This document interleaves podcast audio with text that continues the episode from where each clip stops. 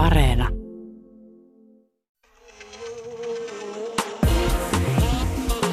Ylepuhe ja Yle Areena. Naisasiatoimisto Kaartamo et Tapanainen. Jaahas ja kahden naisen feministinen salaliitto on taas kokoontunut iloksenne valittamaan ihan kaikesta, ihan kaikkien puolesta, kuitenkin rakentavin musta tuntuu viestein. Kukaan ei liity kulttiin, sanotaan HBOn uudessa seksikultti Nexiumia käsittelevässä dokumenttisarjassa. Mutta entä jos porukat houkuttelee mukaansa feministisillä ja emansipoivilla lupauksilla? Missä vaiheessa sitä sitten huomaa olevansa kultissa? Tänään vieraanamme on ulkopoliittisen instituutin tutkija, tietokirjailija Maria Annala, jonka kanssa puhumme siitä, mitä Joe Bidenin voitto tai ehkä pikemminkin Donald Trumpin tappio Yhdysvaltain presidentin vaaleissa merkitsee maailman naisille, vähemmistöille ja sorretuille ryhmille. Iso tulienkeli feministi vastaa kysymykseen siitä, mitä tehdä kun on menettänyt kaiken uskon heterosuhteeseen parisuhdemarkkinoiden julmuuden takia. Mites Jonna, uskoa vai uskon puutetta? Välillä on vähän heikommalla tolalla toi usko, mutta... Riippuu mihin uskoo. Niin, kyllä. Minkälaisia taisteluita sä oot käynyt mielessäsi tällä viikolla, Outi? Jaa. Mä oon miettinyt tässä nyt semmoista hankalaa asiaa kuin poikien ympärileikkaukset ja sillä lailla hankala asia, että mä en ole kauheasti tätä aikaisemmin ajatellut, vaan olen vaan tiennyt, että tämä asia, joka liittyy kulttuureihin ja uskontoihin, kuten islamin uskoon ja juutalaisuuteen. Ja kun tämä ei ole koskettanut mun omaa elämää millään tavalla, niin mun ei ole tietenkään sitten myöskään tarvinnut ajatella tätä arjessa. Niin ehkä tulee vähän semmoinen varovainen olo, että onko osallisuutta kommentoida tällaista asiaa, joka liittyy mm. vaikka uskontoon tai kulttuuriin. Ja, ja sitten usein, jos kritisoi jotain uskontoa tai kulttuuria, niin sitten pelkää myöskin, että, että antaa aseita sitten rasisteille tai öyhöttäjille, vaikka se tarkoitus olisikin osoittaa jotain ongelmallista käytäntöä, vanhaa käytäntöä, josta olisi hyvä päästä eroon. Niin. Tämä poikien ympärileikkaus, joka liittyy uskontoa ja kulttuuriin, on jotenkin niin kuin luonnollista tai että sen on ottanut jotenkin annettuna, että aha, tällaista on ja mikä siinä. Mutta nyt tästä asiasta puhutaan Suomessa, koska semmoistakin on ehdotettu, että, että Suomi voisi olla ensimmäisenä valtiona kieltämässä poikien ympärileikkauksia. Poikien ympärileikkauksessahan on siis kysymys siitä, että poikien esinahka poistetaan sillä lailla, että terska eli peniksen kärki jää paljaaksi ja tämän tekee lääkäri ja tämä on Suomessa siis laillista, kun se tehdään ikään kuin asianmukaisesti. Niin ja kun lääkäri tämän tekee, niin sitä ei ehkä sitten ole meillä kauheasti kyseenalaistettukaan. Mm. Mutta kirjailija ja tieteilijä Tiina Raivaara kirjoitti jo vuonna 2012 Suomen Kuvalehden blogissaan, että miesten ympärileikkaukseen ei suhtauduta lainkaan samalla ankaruudella kuin tyttöjen silpomiseen. Täysin normaalin lapsen kosmeettisista syistä tehtävää leikkausta paheksuttaisiin Suomessa ankarasti, eikä pitäisi löytää lääkäriäkään, joka sellaista suostuisi tekemään. Leikkauksiin liittyy aina muun muassa tulehdus- ja anestesiariskejä, ja turhat leikkaukset tuovat myös turhia riskejä. Mä olen myös sitä mieltä, tiedoksi kaikille, olkaa hyvät, että pienten lasten korvia ei pitäisi ikinä reittää. Siis mm. tähänkään ei ole mitään säädöstä, ja jotkut siis reittää ihan jo vauvojen korvat. Että ei pidä kajota. Ja sitten varsinkin, jos me mennään jollekin niin kuin intiimialueelle, omasta todellisuudesta käsin on ihan mahdoton ajatus, että oma poikalapsi tai vauva ympärileikattaisi. Niin ja kyllähän niin kuin lasten koskemattomuutta, niin sitä on haluttu suojella ihan institutionaaliselta tasoltakin käsin. Onhan niin kuin YK on lasten oikeuksien sopimuksessa kirjattu, että lasta on suojeltava kaikenlaiselta ruumiilliselta ja henkiseltä väkivallalta, vahingoittamiselta ja pahoinpitelyltä, laiminlyönniltä tai välinpitämättömältä tai huonolta kohtelulta tai hyväksikäytöltä. Mm. Suomessa Terveyden ja hyvinvoinnin laitos lausuu, että vaikka Suomessa tosiaan alaikäisten poikien ei-lääketieteellistä ympärileikkausta ei ole toistaiseksi lailla kielletty, sen katsotaan loukkaavan lapsen koskemattomuutta ja itsemääräämisoikeutta. Mutta Suomi olisi nyt sitten ekana pohtimassa tämän kieltämistä. Mm, mm. Ja on tätä pohdittu kyllä niin kuin muissakin maissa, esimerkiksi Saksassa ja tässä lähempänä Tanskassa ja Islannissa, koska poikien ympärileikkaus ei ole siis laissa kiellettyä yhtään missään. Tanskassa pääministeri Mette Fredriksen torppasi lakialoitteen, jossa ympärileikkauksille olisi määrätty 18 vuoden ikäraja. Ja hänen perustelunaan oli se, että se olisi rikkonut vastaan juutalaisille toisen maailmansodan jälkeen annettua lupausta, että he ovat osa tanskalaista yhteiskuntaa. No tarviiko sen siihen kulminoitua? Mutta se kertoo siitä, miten niin herkkiä asioita mm. nämä on ja kuinka vahvasti nämä liitetään tärkeisiin riitteihin ja tapoihin. Uskonnon vapauteen. Mm, mm. Ja tosiaan tästä on Suomessakin käyty keskustelua jo aikaisemmin ja esimerkiksi moni järjestö, kuten Miehet ry, on vaatinut ei-lääketieteellisten ympärileikkausten kieltämistä lailla. Mm. Ja nyt tämä keskustelu tosiaan liittyy siihen, kun lakivaliokunta on ottanut ja ottaa kantaa kansalaisaloitteeseen, jossa vaaditaan tyttöjen silpomisen kieltävää erillislakia, että törkeä pahoinpitely ei siis riitä.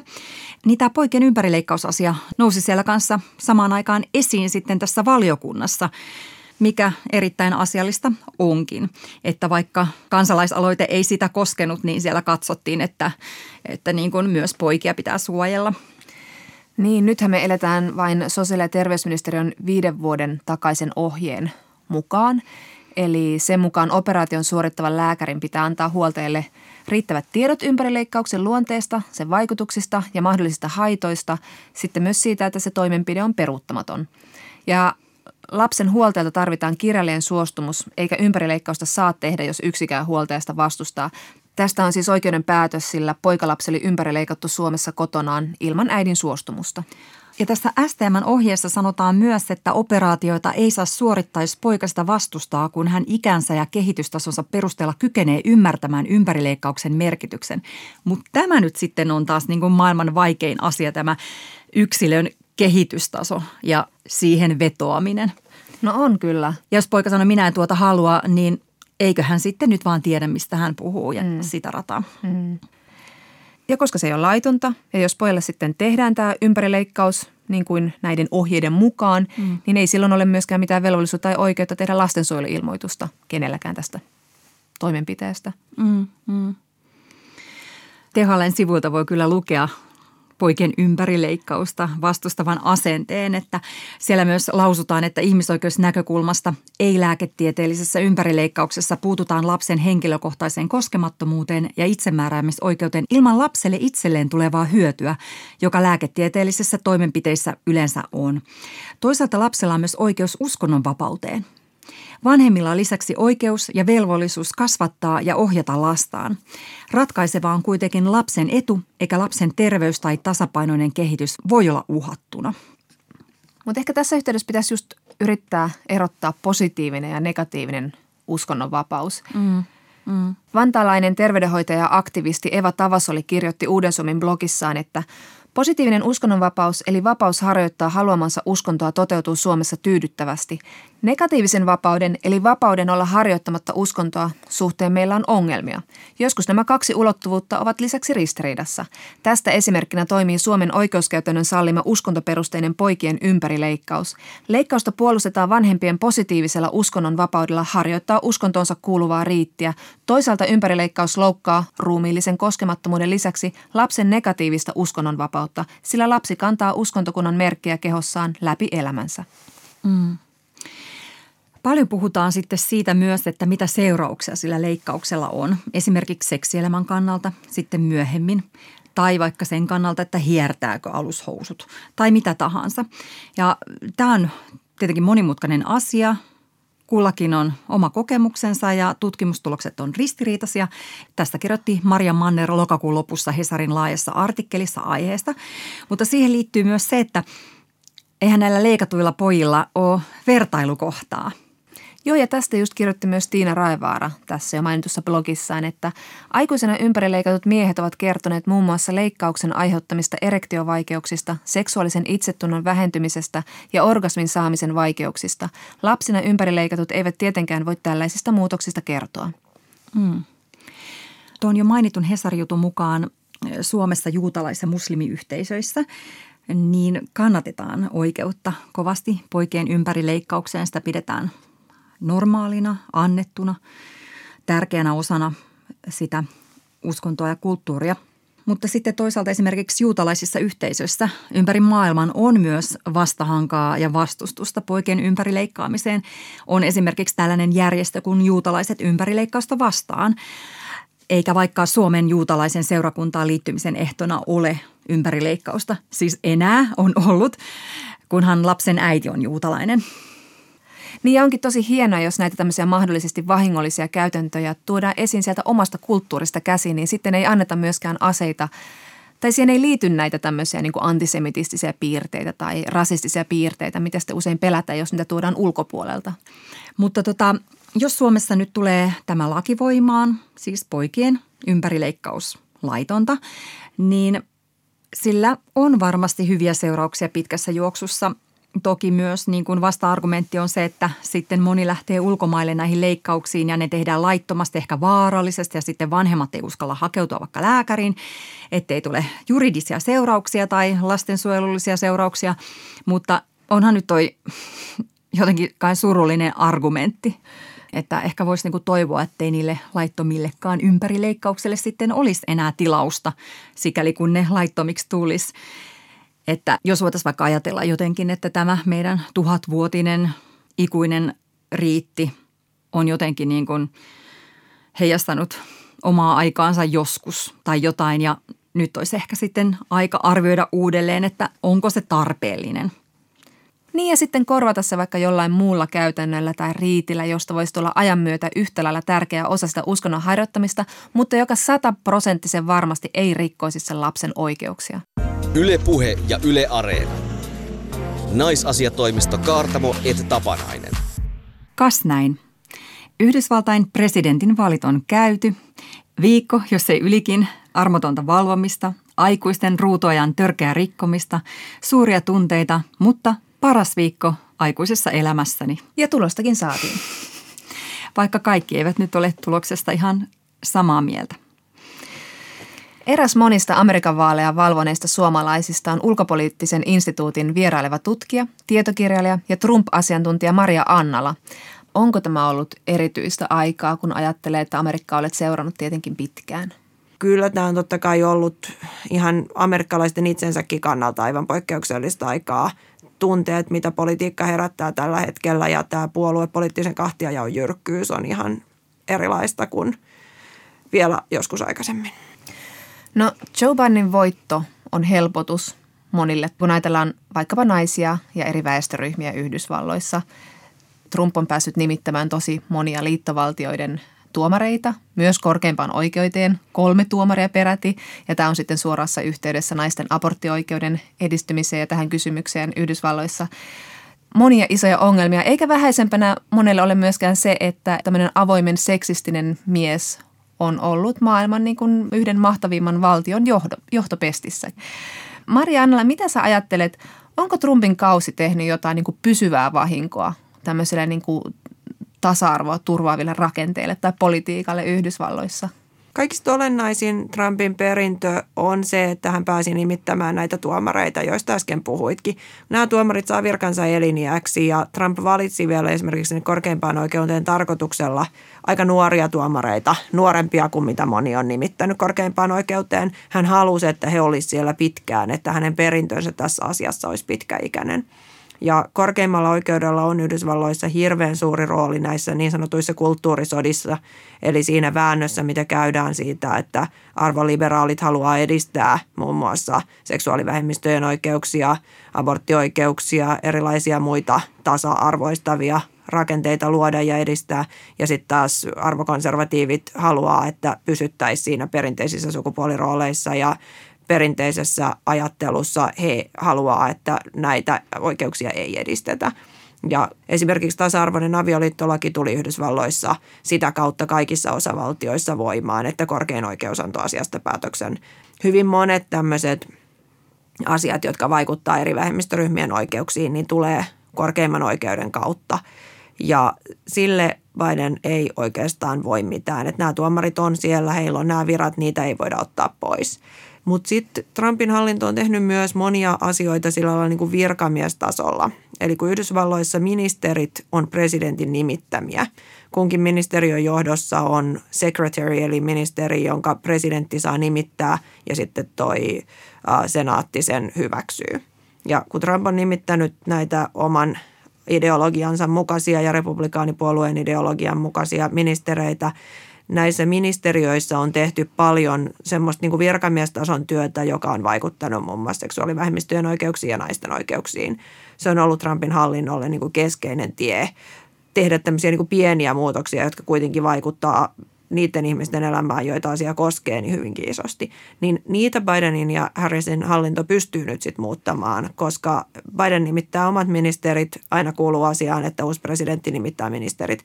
Hänellä voi olla vaikeuksia, jos republikaaneilla on senaatti, niin saada nimitettyä ihan just sellaisia ministeriöitä kuin haluaa, mutta toivottavasti se systeemi nyt ei niin pahan umpikujaan päädy, etteikö hän saisi ketään nimitettyä. Eli hän nimittää kuitenkin ministereitä, joilla on varmasti selvästi erilainen arvomaailma kuin Trumpilla ja Trumpin hallinnolla jolloin he voi sitten tehdä niin kuin vastaavasti virkamiespäätöksiä käytännössä päinvastaiseen suuntaan kuin nämä, nämä Trumpin hallinnon tekemät. Mutta sitten nämä suuret linjat, se, että tuleeko korkeimman oikeuden käsittelyyn uudestaan tämä aborttiasia, niin kuin monet arvokonservatiivit haaveilee, tekeekö korkein oikeus uudenlaisen päätöksen, jossa todetaan, että osavaltioiden ei ole pakko antaa kaikille – semmoista aborttioikeutta kuin mikä nyt on, vaan sitä saa alkaa rajoittaa.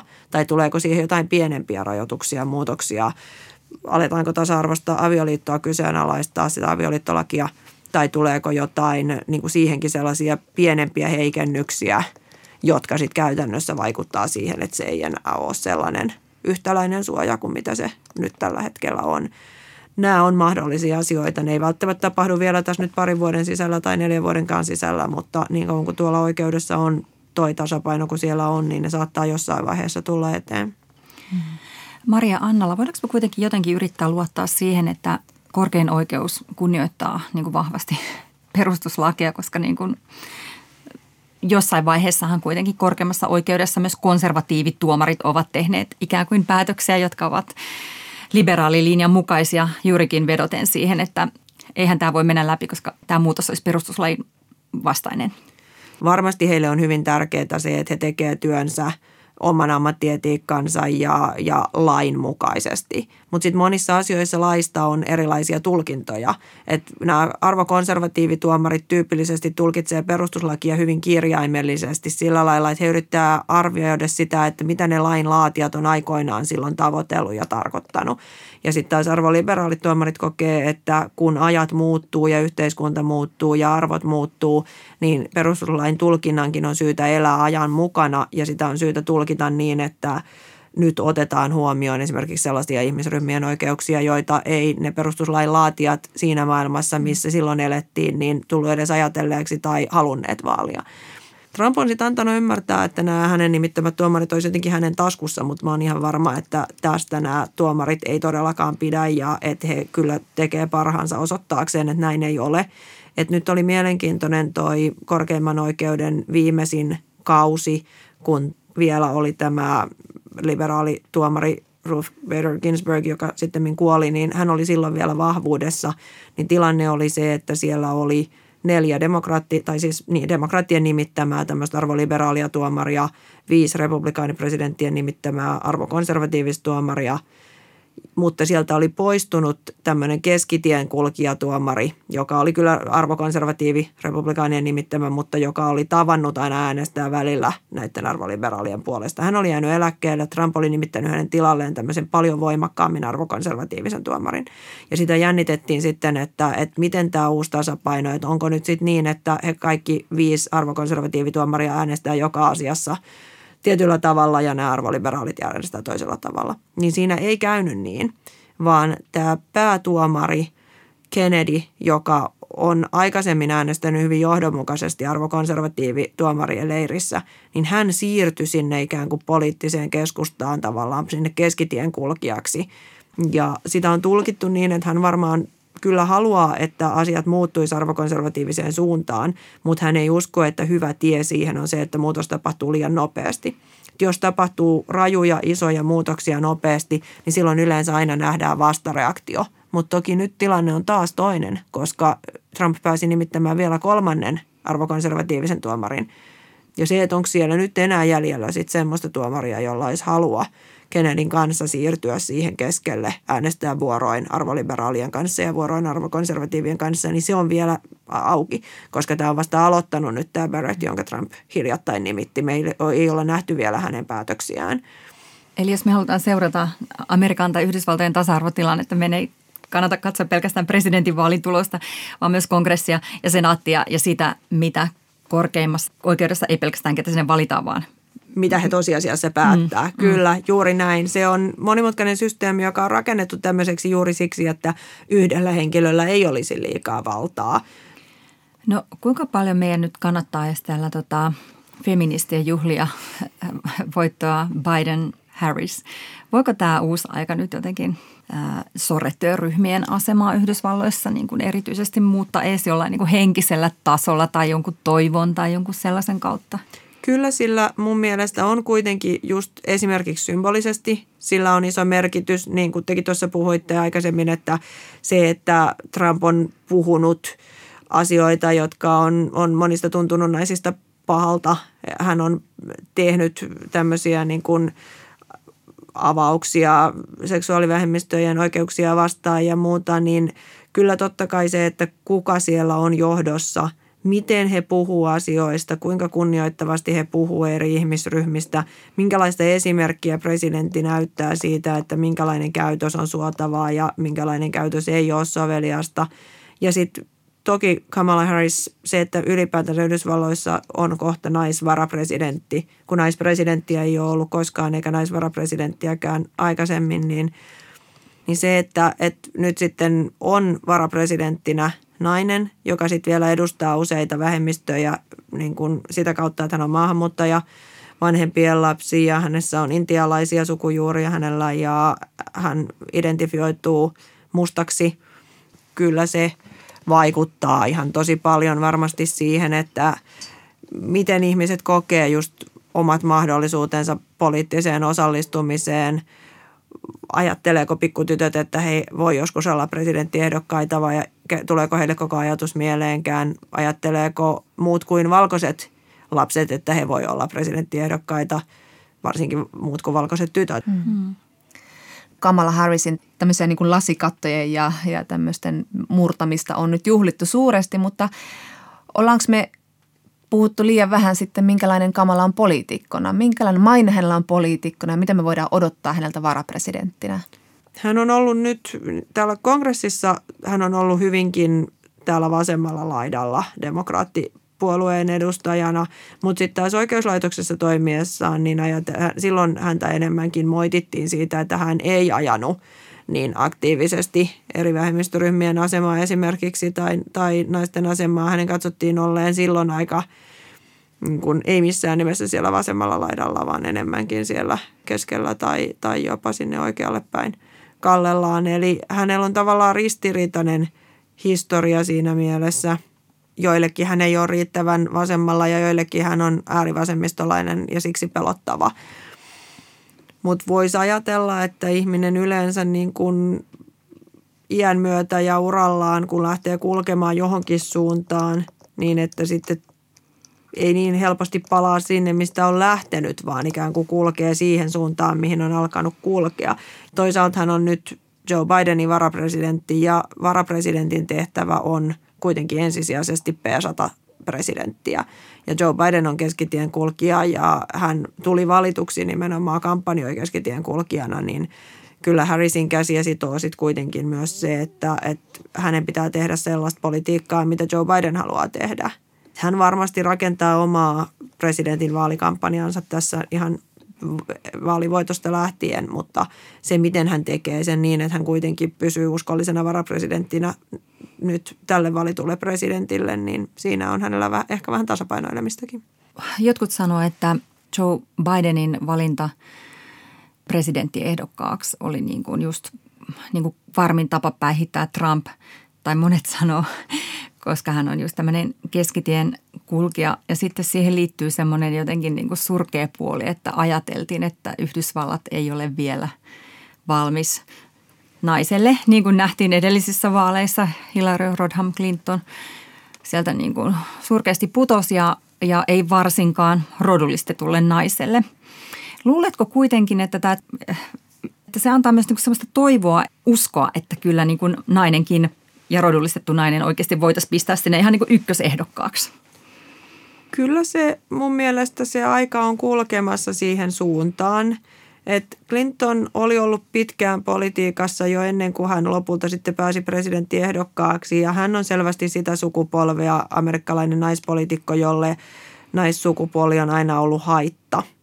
Häntä ivailtiin hänen housupuvuista, jotka mun mielestä kertoo siitä, että hän on just nimenomaan sellaisen aikakauden tuote, jossa naispolitiikko pystyi menestymään parhaassa tapauksessa sukupuolestaan huolimatta, mutta ei koskaan sukupuolensa ansiosta – sitten tämä Clintonin tappion ja Trumpin voiton aiheuttama vastareaktio sai aikaan sen, että 2018 välivaaleissa demokraattipuolueen ehdokkaana oli ihan ennennäkemätön määrä tämmöisiä naisehdokkaita, jotka nimenomaan kampanjoi sillä, että he korosti sitä, että he on naisia ja te, esitti sen niin kuin syyksi äänestää häntä hyväksi puoleksi heidän, heissä ehdokkaana.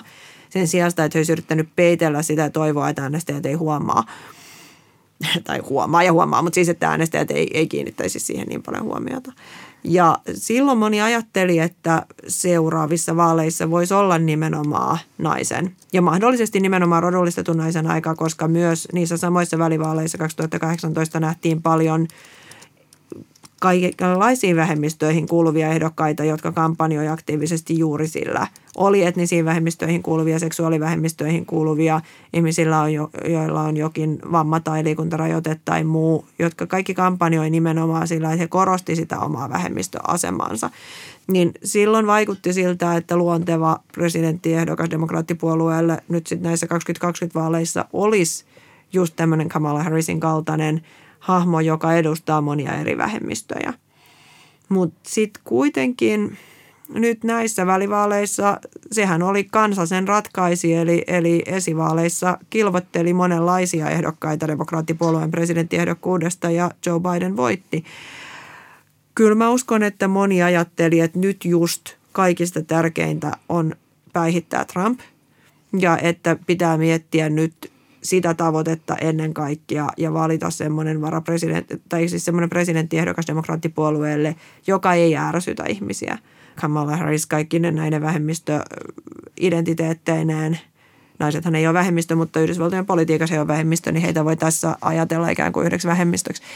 Niin moni pelkäsi, että sitten kuitenkin Trump voittaa, jos tämmöinen ehdokas tulee häntä vastaan – mutta sitten kun on seuraava semmoinen presidentin vaalitaistelu, jossa Trump ei ole ehdolla, mehän emme nyt tiedä vielä, että asettuuko hän seuraavissa vaaleissa ehdolle, jos hän jossain vaiheessa nyt ensin hyväksyy, että hän hävisi tämän kisan.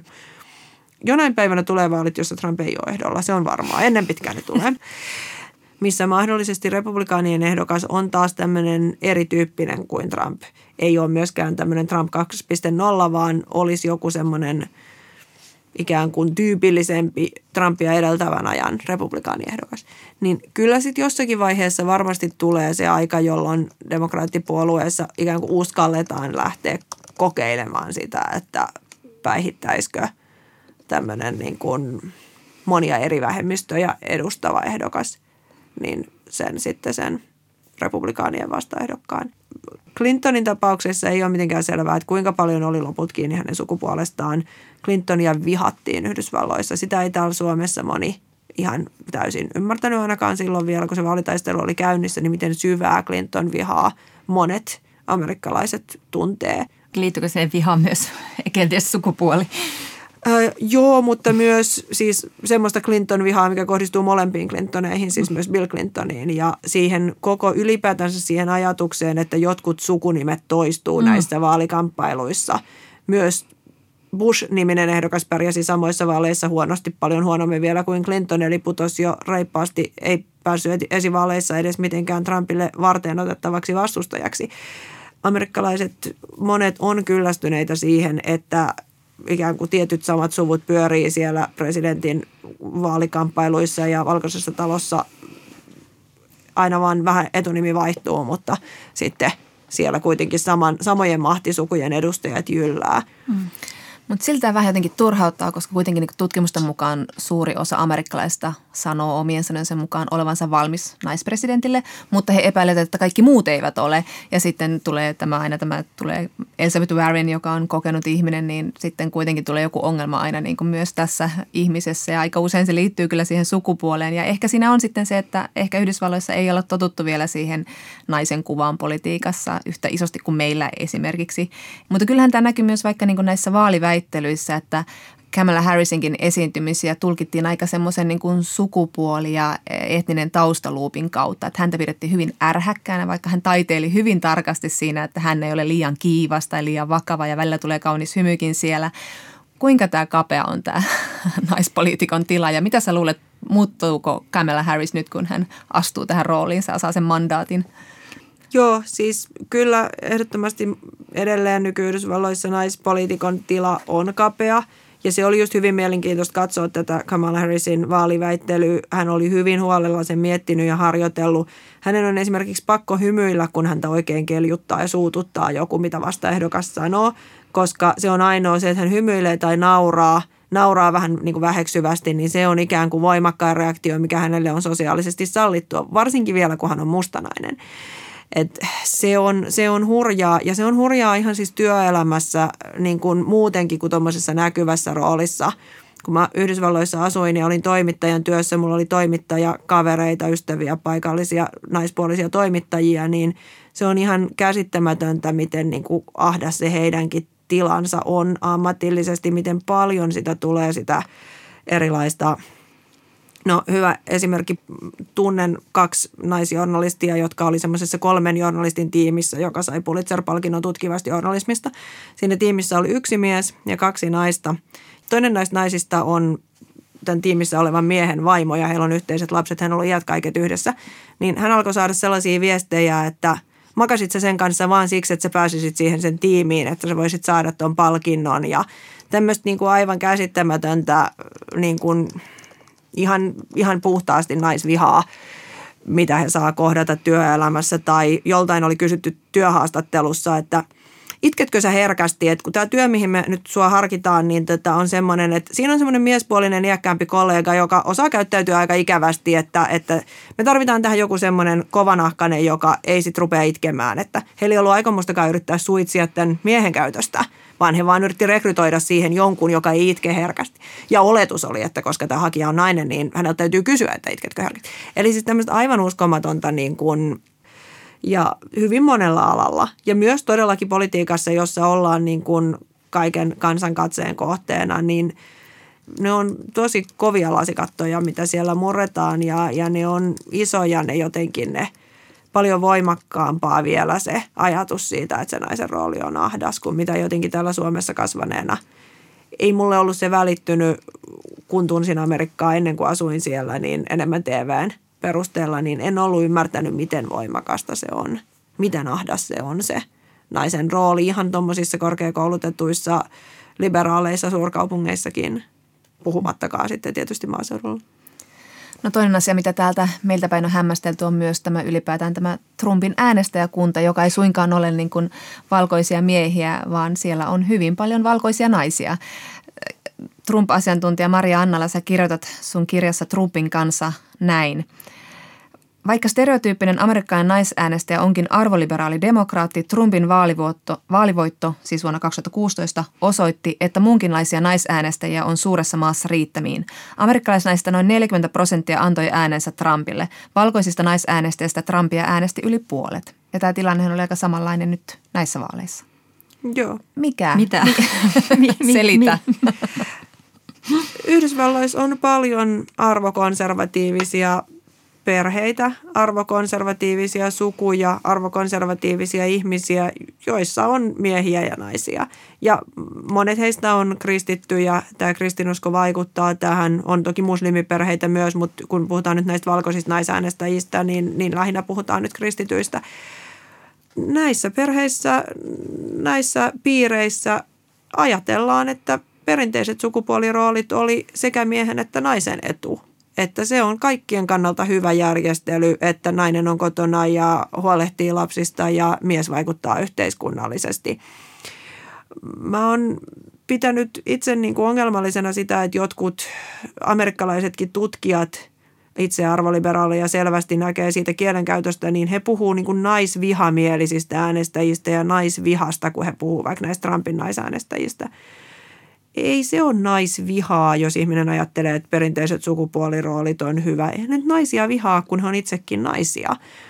Heillä on vain lähtökohtaisesti täysin erilainen ajatus kuin, kuin arvoliberaaleilla niin siitä, että – mikä on hyvä naisille, mikä on hyvä lapsille, mikä on hyvä perheille, mikä on hyvä yhteiskunnalle. Ja kyllä heillä on oikeus tähän mielipiteeseensä ja jos se sitten saa heidät äänestämään Trumpia, niin, niin heillä on oikeus siihenkin. Ei siinä ole mitään, ei se ole niin, että jokaisen naisen velvollisuus olisi edistää feminismiä – kyllä, jos me halutaan ajatella, että, että naisella on oikeus valita ja nainen saa olla just sellainen kuin se on ja sillä on oikeus omiin mielipiteisiinsä, niin meidän pitää sallia myös se, että naisella voi olla se mielipide, että feminismi on turhaa ja että perinteiset arvot on hyvät ja kaikki, mikä keikuttaa sitä venettä on huono ja haluaa politiikassa vaikuttaa aktiivisesti sen puolesta, että konservatiiviset arvot säilyy. No näetkö sä, että tässä on semmoinen kompastuskivi liberaaleille, arvoliberaaleille, no vaikkapa feministeille, että ei osata niin kuin, suhtauduta ehkä vähän holhoavasti sitten tähän ihmisryhmään, näihin naisiin, jotka ajattelevat asioista eri tavalla, että no ne eivät nyt vain ymmärrä omaa parastaan. Olisiko tässä ollut joku asia, joka, joka voisi olla demokraateilla niin kuin harkinnan paikka, miten niin kuin puhutella valkoisia naisäänestäjiä?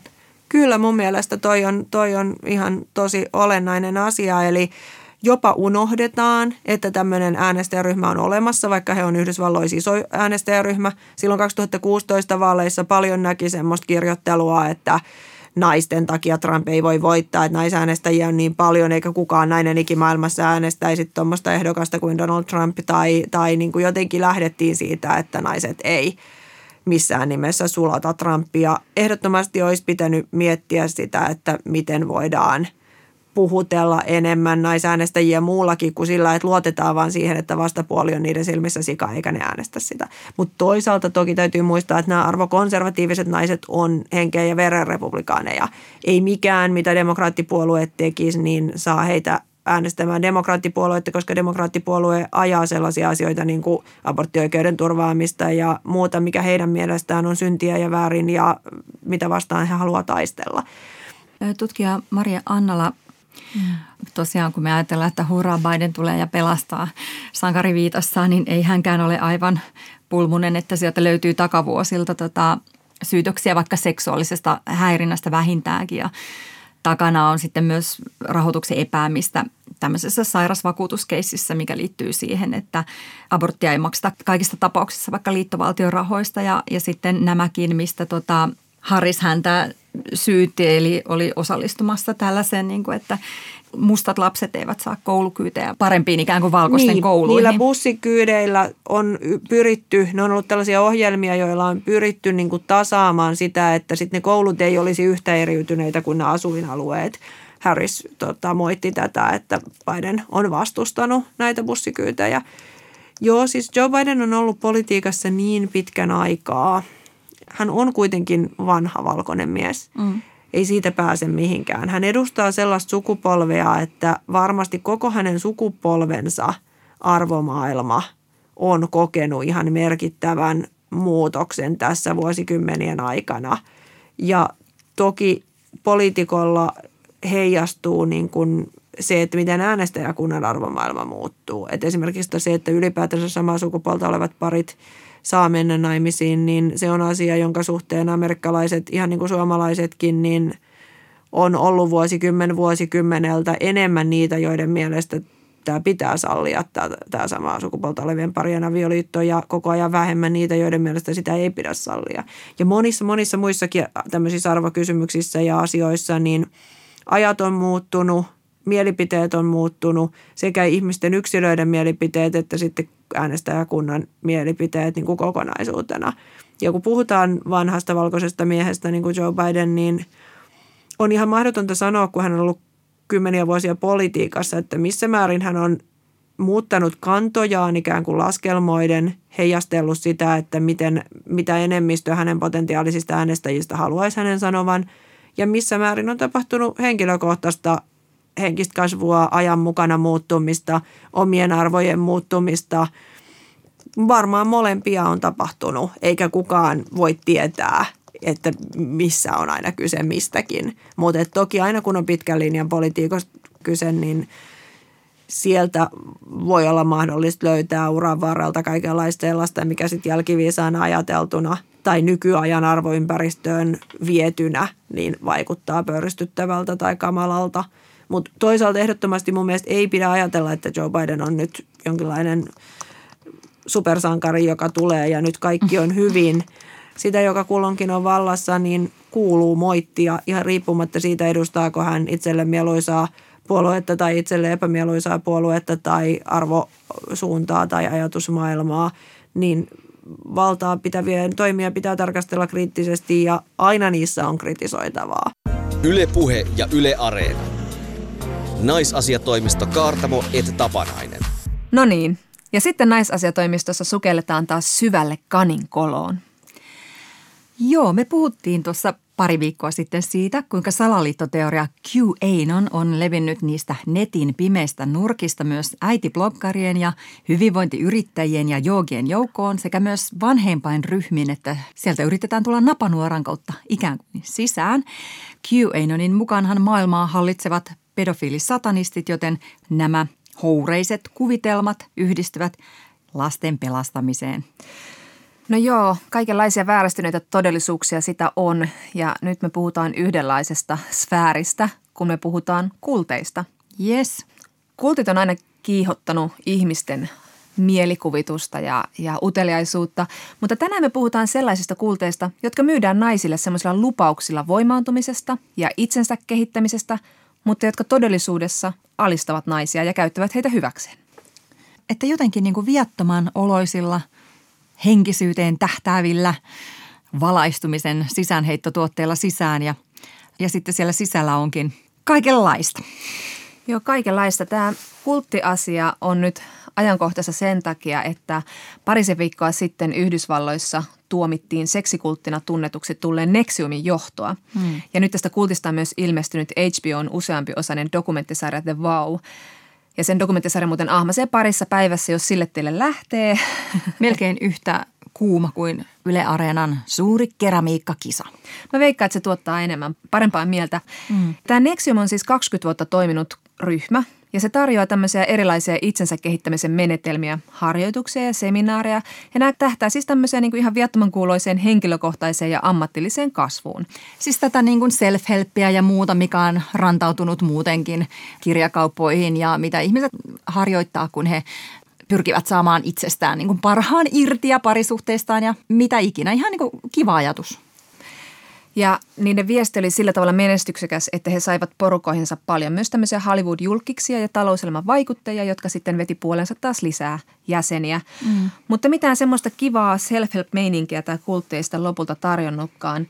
Viime kuussa tämä kultin johtohahmo ja perustaja, 60 Keith Raniere, tuomittiin 120 vuoden vankeuteen muun muassa kiristyksestä, seksuaalisessa tarkoituksessa tehdystä ihmiskaupasta, alaikäisen tytön seksuaalisesta hyväksikäytöstä ja lapsipornon hallussapidosta. Mutta niin kuin, tässä tämmöinen niin masentava osuus on, että tätä Ranierin toimintaa mahdollisti myös muut naiset. Ja viisi johtonaista saikin nyt oikeudessa sitten tämän Ranierin ohella tuomion. Ja tunnetun heistä on tämmöinen näyttelijä Alison Mack. Hän on tuttu muun muassa Smallville TV-sarjasta. Ja sitten koko kultin toimintaa rahoitti Seagrams viskimerkin perijätär Claire Bronfman. Joo, kyllä. Naiset mahdollisti tämän Ranierin toiminnan niin kuin sekä rahoittajina ja sitten hänen käskyensä toimeenpanijoina. Mm. Ja kaikista kuohuttavinta on, että tässä niin kuin Nexiumin sisällä toimii tällainen niin kuin oma erillinen salainen seksikultti.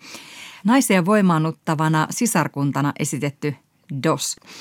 Ja tämä Alison Mack värväsi nimenomaan tähän ryhmään paljon uusia seksioria sen Ranieren käyttöön. Ja tämä Raniere väitti näille naisille, että seksi hänen kanssaan parantaa heidät ja auttaa heitä valaistumaan nopeammin. Ja heidät myös polttomerkittiin Ranieren nimikirjaimilla lähelle häpyä. Ja heitä määrättiin pidättäytymään seksistä kultin ulkopuolella. He olivat siis Ranieren yksityisomaisuutta. Mm. Mutta tässä ongelma oli se, että kun he eivät oikein tiennyt, mitä tässä sisarkunnassa tapahtuu ja minkälaisia käytäntöjä mm. siellä on, niin sitä ennen, ennen heidän pääsyään heidän piti antaa tämmöinen niin kuin sitoumus. Mm. Heidän piti luovuttaa tämmöistä arkaluonteista materiaalia, kertoa omia salaisuuksiaan, paljastaa asioita perheenjäsenistään ja toimittaa myös alaston kuvia. Eli jos joku yritti erota kultista, niin häntä sitten alettiin suoraan kiristää tällä materiaalilla. Eli se piti aika hyvin niin kuin kiinni sinne toiminnassa mukana, vaikka alkoi tulla tätä polttomerkintää ja muuta vastaavaa, tai mm. sitten ainakin hiljenemään sitä toiminnasta. No siinä voimaanuttamisen ja voimaantumisen oppikirja esimerkki, mutta en tietenkään pilkkaa näitä naisia, koska niin kuin yhtäkkiä tämmöinen aivopesu vain tapahtuu. Kyllä.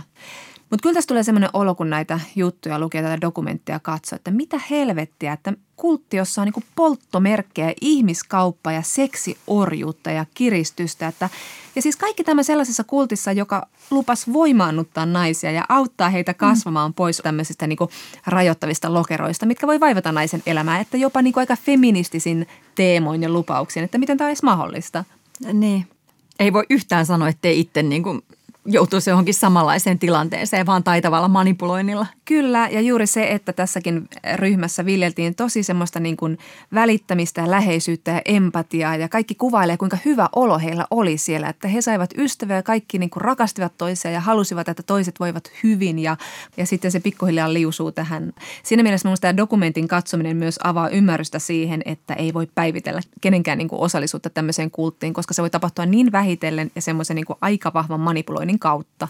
Et yhtäkkiä alkaa tulla vaan vähän outoja elementtejä, mutta sitten tavallaan ne hyvät asiat niin kuin on vielä siinä ja sitten vaan syvemmälle ja yhtäkkiä ei voi enää tulla sieltä pois, koska tajua, että voi helvetti, mä oon kusetettu rankasti, että mä en niin kestä ajatella sitä tosiasiaa. Kyllä. Ja tämän Nexiumin vetovoima piili myös siinä, että se esiintyi niin semmoisena niin mukatieteellisenä ryhmänä, että kaikilla oli semmoista pientä tieteellistä perustetta ja, ja luonnontieteellistä niin kuin faktaa ja muuta. Ja ne lupas auttaa ihmisiä just maksimoimaan ilo ja menestyksen ja kaatamaan tämmöiset sitä rajoittavat uskomukset ja siis suoraan sanottuna parantamaan maailmaa. Ja The Paris Review-lehti nimitti tätä pakettia semmoiseksi minä ensin humanismiksi. Ja tämä vetosi sitten tämmöisiin niin kuin hyvän tahtoisiin mutta lähinnä kuitenkin itseä ja omaa napansa ajatteleviin ihmisiin.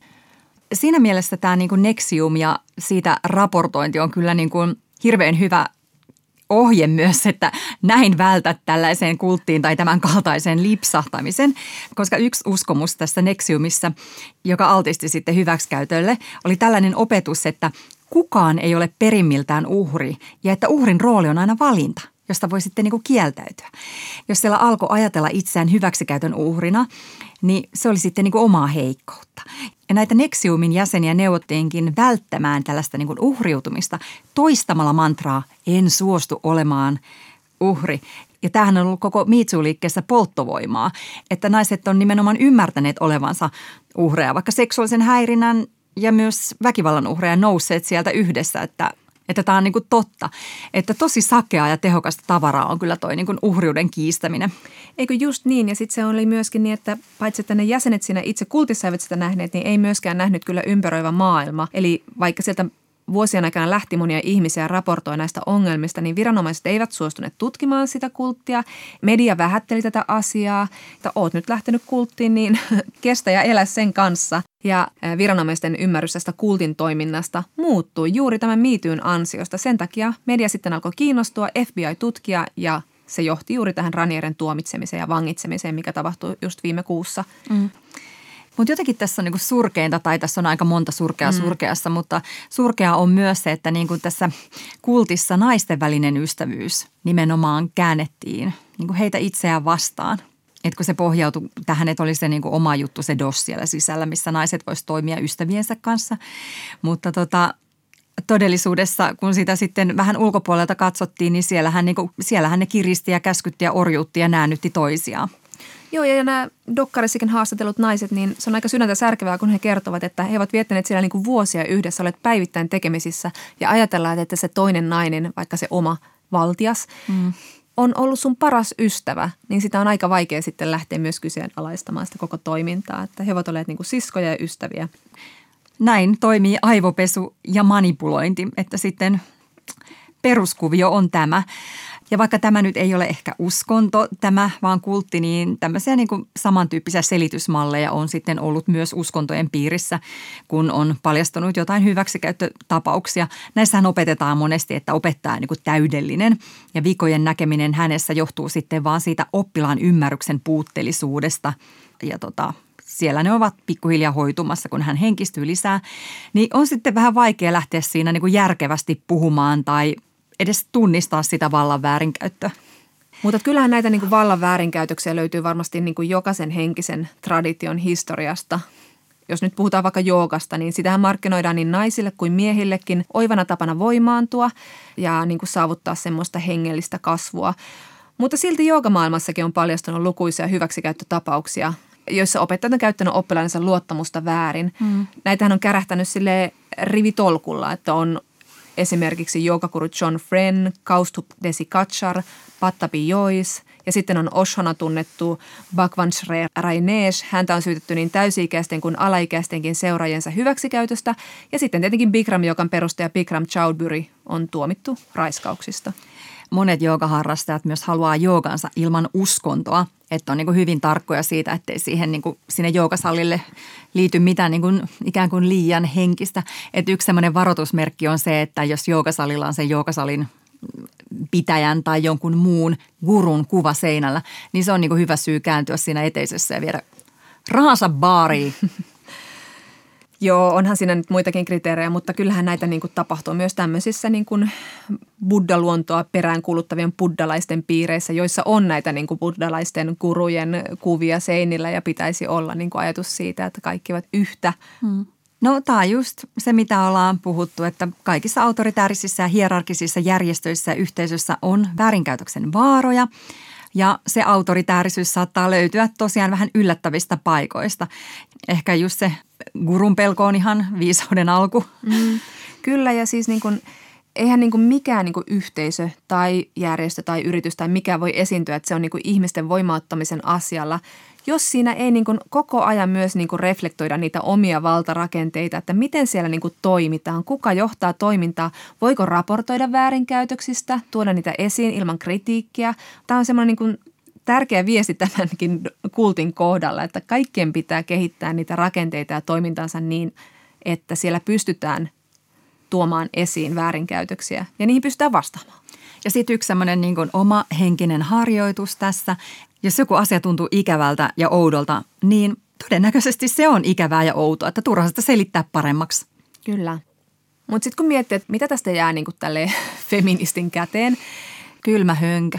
Kylmä hönkä, mutta siis se, että on tämmöistä niin voimaannuttavaa viestiä ja naisen niin kuin voimautumista No kyllähän tämä osoittaa sen, että miten vajavainen ja virheellinen on maailma, jossa niin kuin nojataan kaikessa siihen niin kuin yksilölliseen kasvuun ja semmoisen niin oman navan kaivelun, että sieltä nousta ja maailma muuttuu. Hmm. Että esimerkiksi The Paris Review-lehti summasi tätä hyvin sanomalla, että tämmöinen niin kuin, että jos puhutaan ihan feminismistä, hmm. niin me puhutaan usein tämmöisestä niin kuin mitä se voisi olla, korporaatiofeminismistä tai valkoisesta feminismistä. Just tämä tämmöinen ajattelu, että naisten pitää nousta ja kyynärpäät esiin ja ota paikkasi siellä miesten pöydissä. Ja... Siis just tämmöinen niin kuin Facebookin Sheryl Sandbergin edustama tämmöinen lean in, eli ota etunoja feminismi. Joo, just tämä, että niin kuin kaikki ongelmat mukaan ratkeaa sillä, että yksittäiset naiset vaan rohkaistuu niin kuin pyrkimään niihin johtotehtäviin ja maailma muuttuu. Kyllä, kyllä. Niillähän kato niillä omilla asenteilla rikotaan ne patriarkaaliset rakenteet. Mutta että ehkä voi joskus tuntua siltä, että paha ei aina saa palkkaansa, niin kyllä se muuten joskus saa. Ja tässä se paha sai palkkansa sen takia, ei sen takia, että tämmöiset yksilösankarit nousi tätä liikettä vastaan, vaan sen takia, että alkoi tämmöinen rakenteellinen iso muutos, jonka Miityy aloitti. Onhan tämä niin kuin myös ihan hyvä sellainen niin kuin muistutus siitä, että, että patriarkaattihan aivopesee ja manipuloi meitä koko ajan – lietsomalla vaikka häpeää seksuaalisuudesta, vaihdevuosista, läskeistä, antaa tiukkoja sääntöjä, rajoittaa ja rankaisee. Mm. Eikä mistä oikein osata välttämättä kyseenalaista. Kyllä, mutta käänteinen aivopesu on alkanut. Ylepuhe ja Yle Areena. Naisasiatoimisto Kaartamo et Tapanainen. Rakkaat taistelutoverit, olemme edenneet ohjelmamme suosikkiosuuteen eli Kysy feministiltä, jos haluat saada prinssin lisäksi prinsessan ja puolikkaan valtakunnan sijasta koko hoidon. Kysymyksiä voi lähettää osoitteeseen naisasiatoimisto at yle.fi. Tänään Anna kysyy. Olen nelikymppinen nainen ja menettänyt uskoni rakkauteen tai parisuhteen mahdollisuuteen. Esimerkiksi Tinderissä tuntuu kuin olisi jossain tori.fiissä käymässä kauppaa. Yhtäkkiä toinen osapuoli vain katoaa keskustelusta, jos ei tuote miellytäkään. Sitten katson telkkarista deittihuttoja ja rakkausleffaa toisensa perään, jotka eivät tunnu koskettavan todellisuutta mitenkään. Ensinnäkään miehet ja naiset eivät kohtaa. Ja sitten jos he kohtaavat, sitä tuntuu seuraavan vain onneton parisuhde. Oho, Anna, oletko menettänyt uskosi? Ja vasta nyt? Ehkä lohduttaa, että sä et ole tämän uskonpuutteen kanssa yksin. Tämä on nouseva ilmiö, tämä, jossa tajutaan ristiriitaisen harhaisen populaarikulttuurin rakentaman rakkausmaailman kanssa ja oman elämän välillä. Ja tämä ilmiö on saanut ihan oman terminkin. Sitä kutsutaan heteropessimismiksi ja siitä kärsivät etenkin heteronaiset. Tämän termin takana on kirjailija Indiana Seres, joka kirjoitti paljon jaetun artikkelin heteropessimismistä vuonna 2019 The New Inquiry-lehteen. Ja tällä termillä hän halusi avata juuri tätä kritiikkiä, jota varsinkin heteronaiset esittää heteroseksuaalisuutta kohtaan. Ja kritiikin kärki kohdistui pitkälti cis-heteromiesten toksiseen maskuliinisuuteen. Hyvät kuulijat, te tiedätte jo mitä se on. Seres sanoi Dazed and Confused-lehden haastattelussa, että heterokulttuuri on muotoutunut historiallisten ja kulttuuristen syiden takia tällaiseksi kuin se on, mutta se ei tarkoita, että se ei voisi muuttua. Ja se muuttuu varsinkin, jos me käsitellään heterokulttuurin vahingollisempia ilmentymiä, kuten pakonomaista mustasukkaisuutta ja lähisuhdeväkivaltaa. Tällaisenään heterokulttuuri tekee ihmisistä onnettomia parisuhteessa, mutta myös vahingoittaa heitä vakavasti. Mutta onneksi monikulttuurinen nytkähdys eikä vähimpänä Me Too on johtanut siihen, että toksista maskuliinisuutta on alettu kyseenalaistaa. Ja myös tätä stagnaattista mies ja nainen ja onnettomasti elämänsä loppuun asti kuviota, se on alkanut murtua jo pelkästään sukupuolen moninaisuuden ymmärtämisen kautta. Kaikki kun eivät tuolle kaksinapaiselle akselille asetu. Moni on myös alkanut kirjoittaa ja tutkia tapoja, joilla rakkaussuhteessa voisi elää vapaampana tukahduttavista perusparisuhden normeista. On vapaita suhteita, on polyamoria, mutta myös lisääntyvää ymmärrystä aseksuaalisuutta ja yksineloa kohtaan. On myös alettu ymmärtää seksuaalisuuden fluiditeettia, eli että seksuaalinen suuntautuminen voi muuttua iän ja elämänmuutosten mukana, eikä omaa seksuaalisuuttaan tarvitse sillä tavalla enää kiveen hakata. Siis tehkäämme Anna nyt niin, että laajennat vähän sitä Tinder-hakuasi – tai sitten poista Tinderin kokonaan.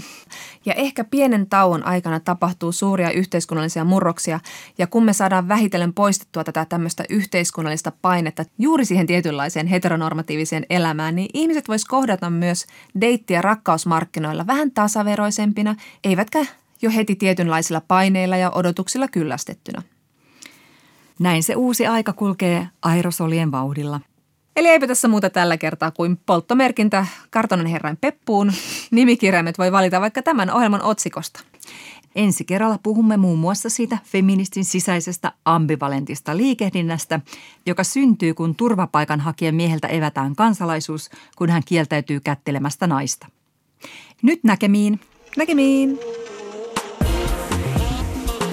Yle Puhe ja Yle Areena. Naisasiatoimisto Kaartamo et Tapanainen.